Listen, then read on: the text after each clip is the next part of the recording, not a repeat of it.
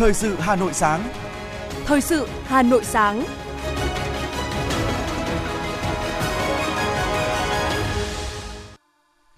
Kính chào quý vị và các bạn, bây giờ là chương trình thời sự của Đài Phát thanh và Truyền hình Hà Nội. Chương trình sáng nay, thứ năm ngày mùng 2 tháng 3 có những nội dung chính sau đây. Sáng nay sẽ diễn ra kỳ họp bất thường lần thứ tư Quốc hội khóa 15 để toàn kiện toàn nhân sự Chủ tịch nước Cộng hòa xã hội chủ nghĩa Việt Nam. Phó Thủ tướng Trần Hồng Hà chủ trì cuộc họp chấn chỉnh việc bỏ sổ hộ khẩu. Bộ Giáo dục và Đào tạo chưa công bố lịch thi chi tiết từng ngày kỳ thi tốt nghiệp trung học phổ thông 2023. Phần tin thế giới có những sự kiện nổi bật. Nghị viện châu Âu cấm nhân viên sử dụng TikTok. Philippines, máy bay trực thăng chở 5 người bị mất tích. Sau đây là nội dung chi tiết.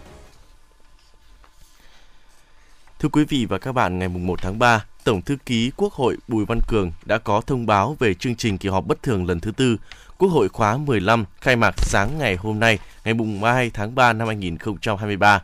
Thông báo nêu, căn cứ hiến pháp nước Cộng hòa xã hội chủ nghĩa Việt Nam, Luật Tổ chức Quốc hội số 57 đã được sửa đổi bổ sung một số điều theo Luật số 65.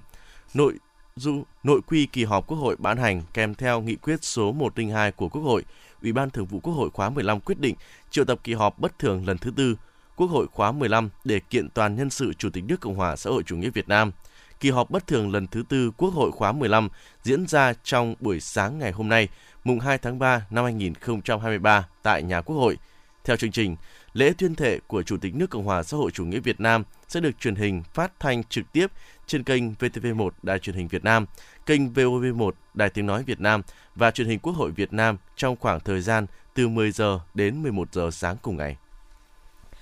Tọa đàm khoa học đề cương về văn hóa Việt Nam và sự phát triển tư duy lý luận của Đảng về văn học nghệ thuật 80 năm qua do Hội đồng lý luận phê bình văn học nghệ thuật Trung ương tổ chức tại Hà Nội. Tại buổi tọa đàm, Bí thư Trung ương Đảng, trưởng Ban tuyên giáo Trung ương Nguyễn Trọng Nghĩa nhấn mạnh, kỷ niệm 80 năm ra đời đề cương về văn hóa Việt Nam cũng là thời điểm tổng kết 15 năm thực hiện nghị quyết 23 của Bộ Chính trị khóa 10 về tiếp tục xây dựng và phát triển văn học, nghệ thuật trong thời kỳ mới. Các nhà khoa học, văn nghệ sĩ cần tiếp tục tham gia tích cực, phát huy tâm huyết, trí tuệ trong quá trình tổng kết, đóng góp tham mưu tư vấn, từ đó đề ra những quyết sách phù hợp, thúc đẩy sự phát triển mạnh mẽ lĩnh vực văn học nghệ thuật. Cũng tại buổi tọa đàm, các bài tham luận đã phân tích giá trị lý luận, thực tiễn của đề cương về văn hóa Việt Nam, sự kế thừa vận dụng, sáng tạo của Đảng trong việc xây dựng tư duy lý luận văn nghệ Việt Nam qua các thời kỳ, từ đó đề xuất những nội dung cần tiếp tục nghiên cứu, phát triển để xây dựng hệ thống lý luận văn nghệ Việt Nam thời kỳ đổi mới và hội nhập. Hôm qua, Phó Thủ tướng Trần Hồng Hà đã chủ trì cuộc họp với một số bộ ngành về chấn chỉnh thực hiện quy định liên quan đến bỏ sổ hộ khẩu, sổ tạm trú giấy. Phó Thủ tướng nhấn mạnh, những lợi ích của việc bãi bỏ sổ hộ khẩu, sổ tạm trú giấy đối với người dân doanh nghiệp cũng như cơ quan hành chính nhà nước. Đây không chỉ là quyết tâm chính trị mà đòi hỏi phải đầu tư nhân lực, công nghệ, cơ sở hạ tầng, kinh phí. Phó Thủ tướng yêu cầu các bộ ngành phối hợp để xây dựng cơ sở dữ liệu xuyên suốt từ trung ương đến địa phương để phục vụ công tác quản lý, điều hành, vừa làm vừa khắc phục, giải quyết những vấn đề phát sinh. Khi hệ thống chưa hoạt động thông suốt, vẫn phải duy trì nhân lực để phục vụ người dân. Thưa quý vị và các bạn, việc chính phủ quyết định bỏ sổ hộ khẩu giấy, sổ tạm trú, chứng minh nhân dân và nhiều thủ tục hành chính có liên quan để thống nhất quản lý dân cư bằng số định danh cá nhân là quyết định mang tính chất đột phá vì dân, vì sự phát triển. Tuy nhiên, thực tế hiện nay, việc kết nối dữ liệu giữa các bộ, ngành và địa phương vẫn chưa hoàn tất, dẫn đến một số các khó khăn vướng mắc khi người dân đi làm thủ tục hành chính. Bên cạnh đó, nhiều người dân vẫn chưa làm quen với môi trường mạng khi thực hiện các giao dịch nên còn lúng túng khi giải quyết các thủ tục hành chính.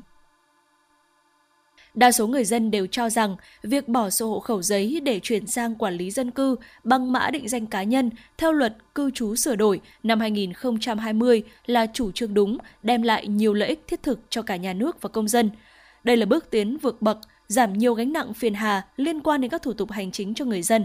Tuy nhiên, trong quá trình thực hiện các giao dịch, thủ tục hành chính trong thời gian vừa qua phát sinh một số vướng mắc, bất cập Phổ biến là các thủ tục đăng ký khai sinh, khai tử, kết hôn và địa chính đều phải cung cấp sổ hộ khẩu hoặc giấy tờ, tài liệu xác nhận về nơi cư trú trong quá trình thực hiện. Một trong những nguyên nhân chính khiến các cơ quan hành chính nhà nước vẫn đòi giấy xác nhận nơi cư trú là do hầu hết các thủ tục hành chính thuộc thẩm quyền ban hành của các bộ ngành đều quy định như vậy. Đồng thời một số thủ tục khi giải quyết còn gặp vướng do cơ sở dữ liệu chưa có sự liên thông kết nối.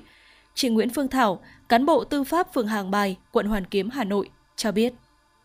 Đối với thủ tục xác nhận tình trạng nhân và thủ tục đăng ký kết hôn, thủ tục này thì chúng tôi cần phải xác định được chính xác cái khoảng thời gian công dân có hộ khẩu tại phường từ thời điểm nào đến hiện tại để chúng tôi căn cứ vào cái độ tuổi từ lúc đăng ký kết hôn để xác định thẩm quyền. Hiện tại bây giờ ấy, đối với những cái trường hợp đấy thì ờ, chúng tôi cũng chưa được chia sẻ cái trường dữ liệu đấy. Thế nên là ừ, bắt buộc phải phối hợp với xác minh với bên công an.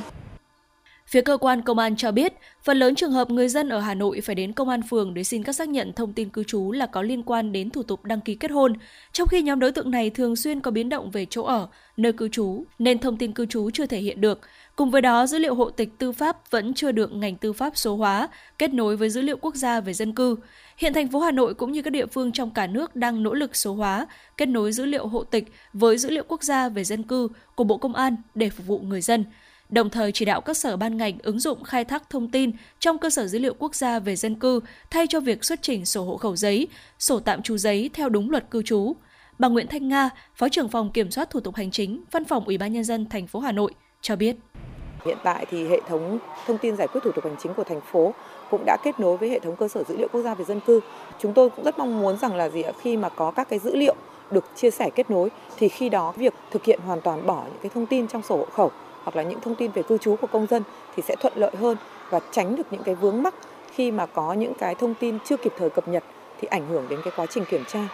cũng như là cái việc mà công dân phải đi xin xác nhận, đặc biệt là với những cái trường hợp mà công dân mà đã qua nhiều nơi cư trú hoặc có cái sự thay đổi sổ hộ khẩu mà chưa kịp thời cập nhật vào các cái thông tin dữ liệu thì cũng sẽ gây khó khăn cho cái việc tổ chức triển khai thực hiện.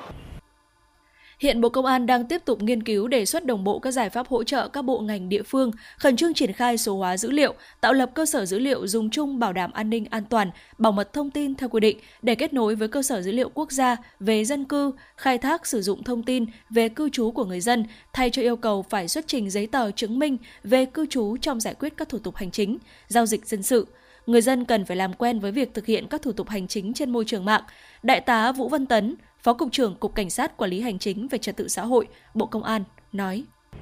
Khi chúng ta đã có hệ thống cơ sở dữ liệu quốc gia về dân cư thì đây chính là quyển sổ điện tử quốc gia mà người dân cần phải thành thạo nắm được mình phải làm gì. Ví dụ muốn vào được cổng dịch vụ công quốc gia để tra cứu các thông tin của mình thì người dân phải có cái công nghệ số. Cái thứ hai, người dân phải làm ngay tài khoản định danh điện tử mức 1 và tài khoản định danh mức 1 thì ngồi ngay tại nhà là người dân có thể làm được chứ không phải đến cơ quan công an. Để quen dần với các kỹ năng số uh, tổ đề án 06 uh, ờ, của chính phủ cũng đã giao cho các địa phương là phải tập trung vào ra soát đánh giá lại những cái phản ứng của người dân cái việc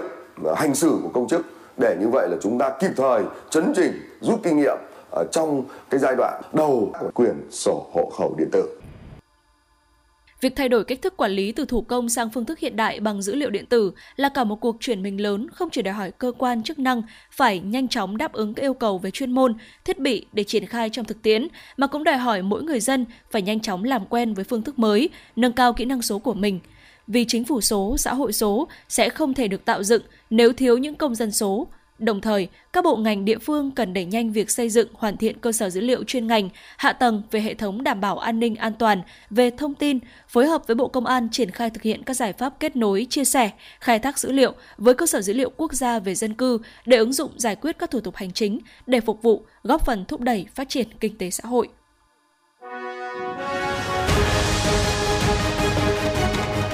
Thời sự Hà Nội, nhanh, chính xác, tương tác cao.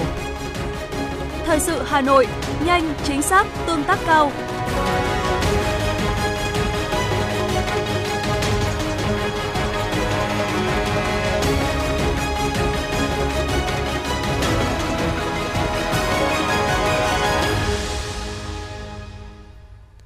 Những thông tin kinh tế sẽ tiếp nối chương trình hôm nay. Thưa quý vị và các bạn, chương trình hộ chiếu Logistics Thế giới đã bổ sung Việt Nam vào danh sách đầu mối logistics và thương mại trong khu vực và chào đón 22 doanh nghiệp tham gia chương trình. Chiều qua tại thành phố Hồ Chí Minh, chương trình hội chiếu Logistics Thế giới WLP và 9 doanh nghiệp đại diện Việt Nam đã ký kết thỏa thuận triển khai chương trình hội chiếu Logistics tại Việt Nam. Chương trình WLP hiện làm việc với các đối tác tại 29 hub thuộc mạng lưới này và chương trình tùy chỉnh với các lợi ích cho các hội viên để giảm chi phí, tiết kiệm thời gian, cung cấp hỗ trợ cho mạng lưới để loại bỏ các rào cản thương mại, mở khóa thương mại đa phương thức, tạo thuận lợi trong hành trình giao dịch tổng thể cho các nhà giao dịch và tạo điều kiện tiếp cận thị trường toàn cầu. Cập nhật bảng lãi suất huy động mới nhất của các ngân hàng thương mại trong ngày hôm qua cho thấy lãi suất niêm yết cao nhất cho các khoản tiền gửi dưới 50 tỷ đồng hiện neo ở mức 9,5% mỗi năm. Tuy nhiên, với số tiền lớn hơn vẫn có ngân hàng đưa ra lãi suất hấp dẫn tới 10,7% mỗi năm. So sánh với đầu tháng 2 năm nay, lãi suất huy động nhiều kỳ hạn tại một số các ngân hàng đã có sự điều chỉnh giảm phổ biến từ 0,1 đến 0,3% mỗi năm, nhưng cũng có kỳ hạn giảm mạnh tới hơn 1% mỗi năm. Với lãi suất hiện nay, giới chuyên gia đánh giá gửi tiền ngân hàng thời điểm này vẫn là kênh đầu tư sinh lời an toàn và hiệu quả trong bối cảnh thị trường chứng khoán, bất động sản còn nhiều những khó khăn. Theo Cục Thống kê Hà Nội, chỉ số giá tiêu dùng CPI tháng 2 năm 2023 tăng 0,49% so với tháng trước, tăng 0,84% so với tháng 12 của năm 2022 và tăng 2,41% so với cùng kỳ năm trước. CPI bình quân 2 tháng đầu năm nay tăng 2,75% so với bình quân cùng kỳ năm trước. Bình quân 2 tháng đầu năm 2023 có 9 trên 11 nhóm hàng CPI bình quân tăng so với bình quân cùng kỳ năm trước. Nhóm văn hóa, giải trí và du lịch tăng 8,58%, hàng ăn và dịch vụ ăn uống tăng 5,17%, đồ uống và thuốc lá tăng 3,39%, nhà ở, điện, nước, chất đốt và vật liệu xây dựng tăng 2,14%. May mặc, mũ nón, giày dép tăng 2,02%, thiết bị và đồ dùng gia đình tăng 1,73%, giao thông tăng 1,33%, thuốc và dịch vụ y tế tăng 0,43%, hàng hóa và dịch vụ khác tăng 2,87%. Có 2 trên 11 nhóm hàng CPI bình quân 2 tháng đầu năm giảm so với bình quân cùng kỳ. Giáo dục giảm 2,68%, bưu chính viễn thông giảm 0,29%. Hà Nội đang chú trọng đổi mới và tăng cường quảng bá cho hoạt động du lịch vì đây là lĩnh vực mũi nhọn của thủ đô. Tổng lượng khách du lịch đến Hà Nội tháng 2 năm 2023 ước đạt 340.000 lượt người, tăng 11,7% so với tháng trước và gấp 3,2 lần cùng kỳ năm trước. Tính chung 2 tháng đầu năm 2023, khách du lịch đến Hà Nội đạt 644.000 lượt người, gấp hơn 3 lần cùng kỳ năm trước.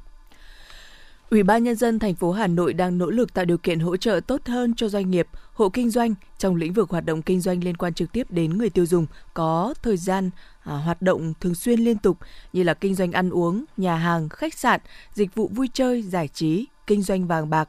Theo đó có thể xuất hóa đơn kể cả ngoài giờ hay đêm khuya, đáp ứng yêu cầu và nhu cầu của khách hàng. Để quản lý tốt trong lĩnh vực thuế, Chủ tịch Ủy ban nhân dân thành phố Hà Nội Trần Sĩ Thanh đã ban hành chỉ thị về việc triển khai sử dụng hóa đơn điện tử khởi tạo từ máy tính tiền trên điện toàn địa bàn thành phố.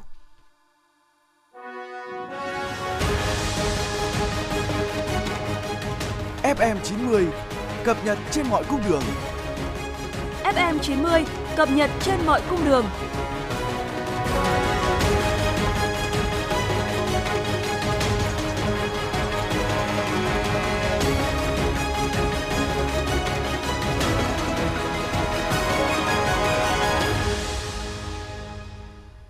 Xin được tiếp nối với những thông tin về văn hóa du lịch.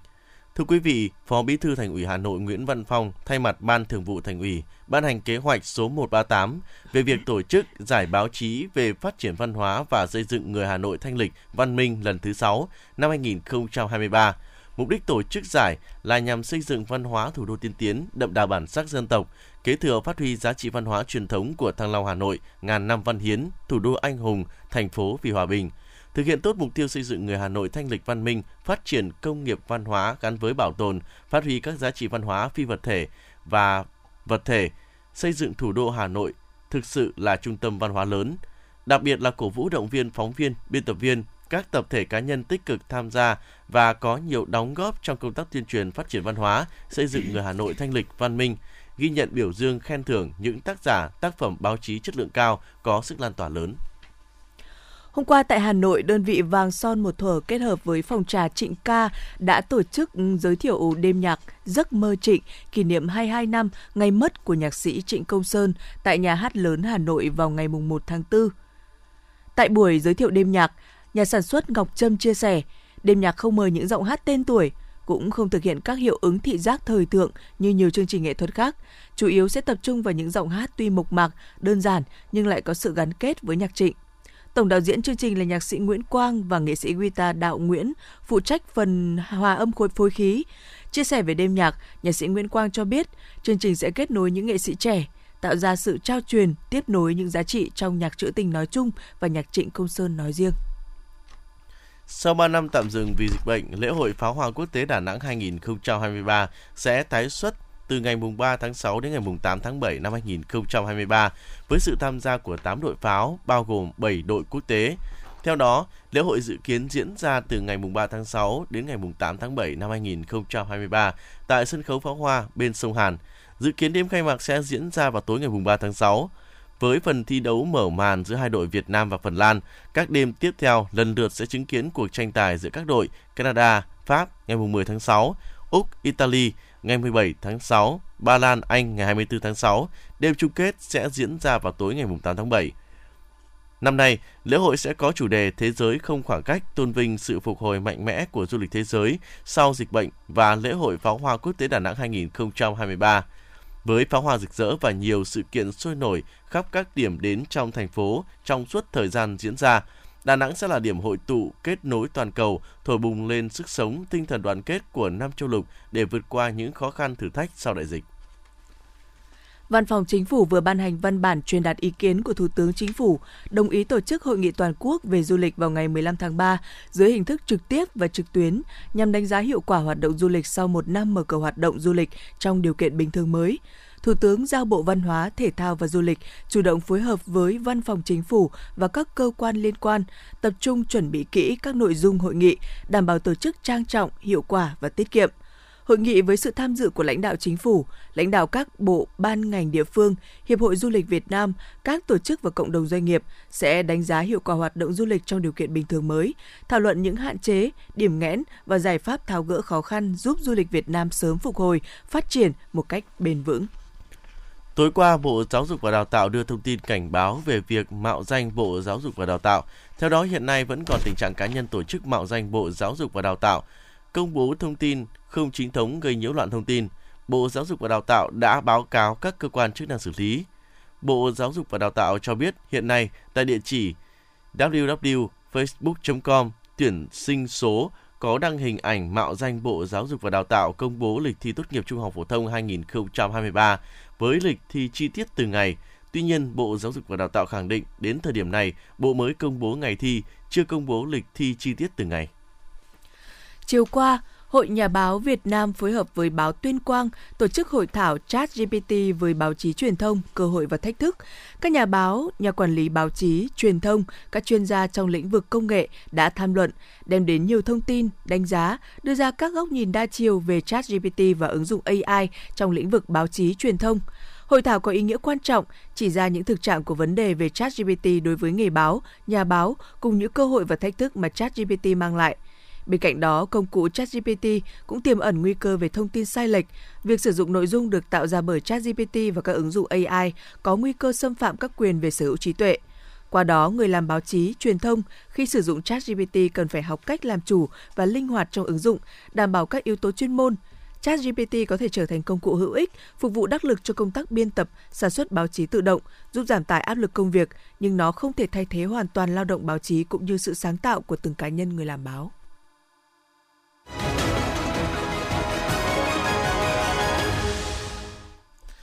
Thưa quý vị và các bạn, hưởng ứng phong trào hiến máu tình nguyện vì cuộc sống cộng đồng, phong trào hiến máu tình nguyện đã trở thành một hoạt động thường niên của các cơ quan đơn vị trên địa bàn thành phố, tạo sức lan tỏa lớn trong cộng đồng.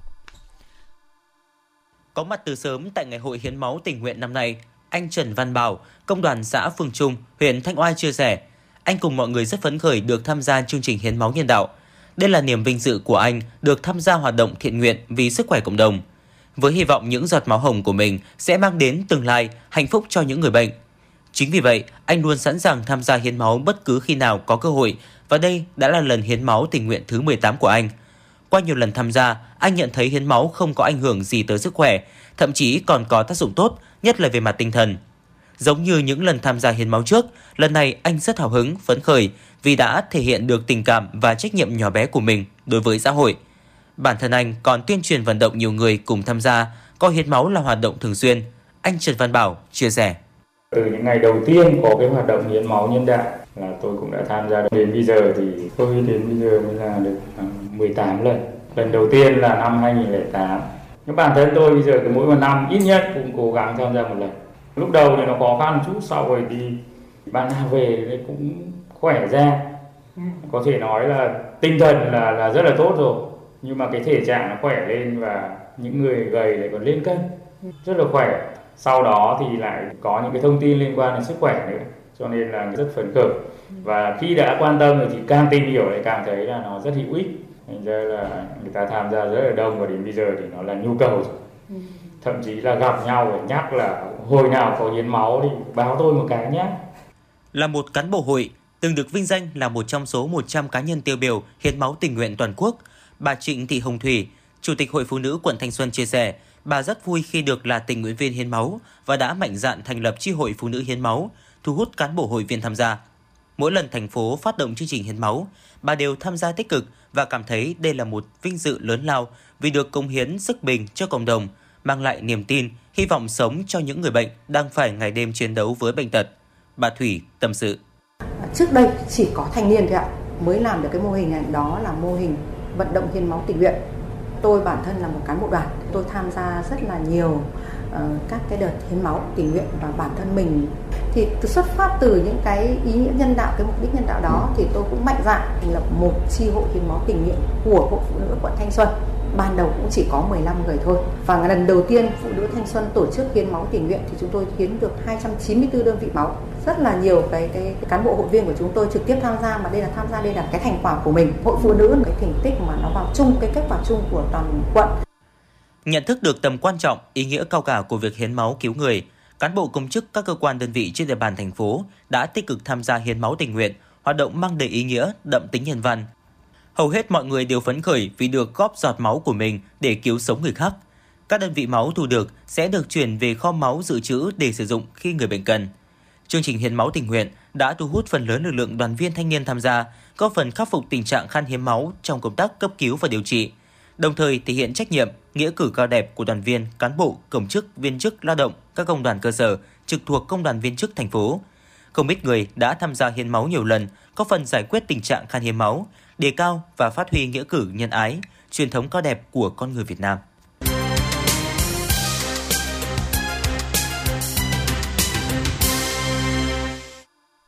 Quý vị và các bạn đang nghe chương trình thời sự của Đài Phát thanh và Truyền hình Hà Nội. Phần tin thế giới sẽ tiếp nối chương trình.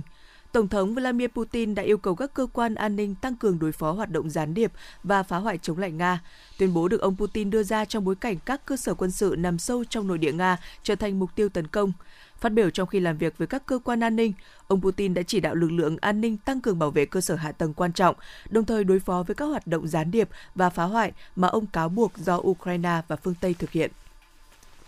Tổng thống Thổ Nhĩ Kỳ Tayyip Erdogan khẳng định các cuộc bầu cử tổng thống và quốc hội sẽ được tổ chức theo đúng kế hoạch trước đó và vào ngày 15, à, ờ, thưa quý vị là vào ngày 14 tháng 5 tới.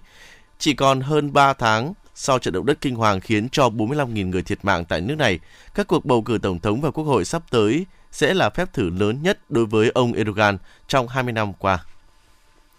Nghị viện châu Âu đã quyết định cấm nhân viên sử dụng TikTok trên các thiết bị di động phục vụ công việc. Quyết định này được đưa ra trước những lo ngại về nguy cơ bảo mật thông tin cá nhân của người dùng TikTok. Lệnh cấm sử dụng TikTok có hiệu lực từ ngày 20 tháng 3, áp dụng đối với các thiết bị như điện thoại di động và máy tính bảng cài đặt phần mềm quản lý của Nghị viện châu Âu. Bên cạnh đó, cơ quan này cũng khuyến nghị các nghị sĩ và nhân viên xóa ứng dụng TikTok khỏi thiết bị cá nhân. Khoảng 5 triệu người dân Somali đang trong tình trạng thiếu lương thực hoặc thậm chí tồi tệ hơn khi vùng sừng rừng châu Phi bước vào mùa mưa thứ 6 khô hạn có thể gây thất thoát mùa màng. Đó là khẳng định của ông Duzaric, người phát ngôn của Tổng thư ký Liên Hợp Quốc. Ông Duzarik cho biết, ước tính sẽ có khoảng 1,8 triệu trẻ em bị suy dinh dưỡng cấp trong năm 2023, trong đó gần 478.000 trẻ em có nguy cơ bị suy dinh dưỡng nghiêm trọng. Theo báo cáo trên, điều kiện mất an ninh lương thực, bùng phát dịch bệnh tiêu chảy, dịch tả cấp và bệnh sởi đang góp phần làm gia tăng tình trạng suy dinh dưỡng cấp. Cơ quan hàng không dân dụng Philippines cho biết máy bay trực thăng Aures chở 5 người đã mất tích ở tỉnh Palawan, miền Tây Nam Philippines vào sáng qua. Đây là chuyến bay cấp cứu y tế từ đảo Mansi đến bệnh viện tỉnh Palawan. Trên máy bay có một phi công, một y tá, một bệnh nhân và hai người khác. Hiện nhà chức trách Philippines đang tiến hành tìm kiếm máy bay trực thăng trên.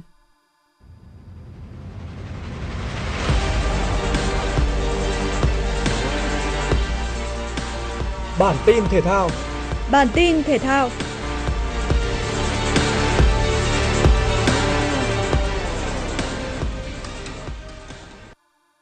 Cúp bóng đá U20 châu Á 2023 là giải đấu trẻ thường niên của Liên đoàn bóng đá châu Á AFC, được tổ chức 2 năm một lần. Vòng chung kết U20 châu Á năm nay diễn ra tại Uzbekistan với 16 đội tuyển hàng đầu châu lục tranh tài. Các trận đấu tại Cúp bóng đá U20 châu Á sẽ diễn ra trên 4 sân vận động. Giải đấu này cũng quyết định 4 tấm vé tham dự vòng chung kết U20 World Cup diễn ra vào tháng 5 năm 2023 cho 4 đội U20 lọt vào bán kết. Cúp bóng đá U20 châu Á 2023 diễn ra từ ngày 1 tháng 3 đến ngày 18 tháng 3 với 4 vòng đấu bao gồm vòng bảng thi đấu theo thể thức vòng tròn tính điểm, vòng tứ kết, bán kết và chung kết sẽ thi đấu theo thể thức loại trực tiếp. Vòng bảng diễn ra từ ngày 1 đến ngày 9 tháng 3 với sự tham gia của 16 đội tuyển chia thành 4 bảng đấu. Hai đội tuyển có điểm số cao nhất mỗi bảng sẽ lọt vào vòng tứ kết diễn ra vào hai ngày 11 và 12 tháng 3. Sau đó, bốn đội tuyển giành chiến thắng sẽ thi đấu bán kết vào ngày 15 tháng 3. Trận chung kết diễn ra vào ngày 18 tháng 3. Tại Cúp bóng đá U20 châu Á 2023, đội tuyển U20 Việt Nam nằm ở bảng B với sự góp mặt của các đối thủ U20 Australia, U20 Qatar và U20 Iran. Đây là một bảng đấu được đánh giá khó khăn với thầy trò huấn luyện viên Hoàng Anh Tuấn với những đối thủ mạnh và giàu thành tích ở các đấu trường châu lục. Thế nhưng, với một giải đấu dành cho các cầu thủ trẻ thì mọi kết quả đều có thể xảy ra. Ví dụ điển hình nhất là kỳ tích Áo quân châu lục của U23 Việt Nam tại vòng chung kết U23 châu Á năm 2018. Đối mặt với Marcel Almadi ở vòng 1 Dubai Open 2023, Dani Medvedev đã có chiến thắng dễ dàng chỉ sau 2 set đấu. Tay vợt người Nga không tận dụng được cơ hội giành break ở ngay game đấu đầu tiên, nhưng tới game thứ 5, Medvedev đã đoạt điểm trong lượt đối thủ cầm dao bóng. Cựu số 1 thế giới giành chiến thắng set 1 với tỷ số 6-4. Set 2 thậm chí còn diễn ra dễ dàng hơn khi Medvedev kiếm được 2 điểm break ở game 3 và game 7, qua đó giành chiến thắng 6-2 trong set 2 và kết thúc trận đấu với tỷ số 2-0 để tiến vào vòng trong. Đài khí tượng thủy văn khu vực đồng bằng Bắc Bộ dự báo hôm nay, đêm qua và sáng sớm nay, khu vực trung tâm phía Nam, trung tâm và phía Nam thành phố Hà Nội mưa nhỏ rải rác vài nơi. Khu vực phía Tây và phía Bắc không mưa, gió Đông Bắc cấp 2, thời tiết rét, nhiệt độ thấp nhất phổ biến trong mức từ 17 đến 19 độ C, riêng khu vực phía Tây từ 16 đến 18 độ C. Trưa và chiều nay, Hà Nội giảm mây trời hưởng nắng, thời tiết ấm áp, nhiệt độ cao nhất từ 24 đến 26 độ C. Hình thế thời tiết nêu trên tại Hà Nội còn duy trì đến ngày mùng 3 tháng 3.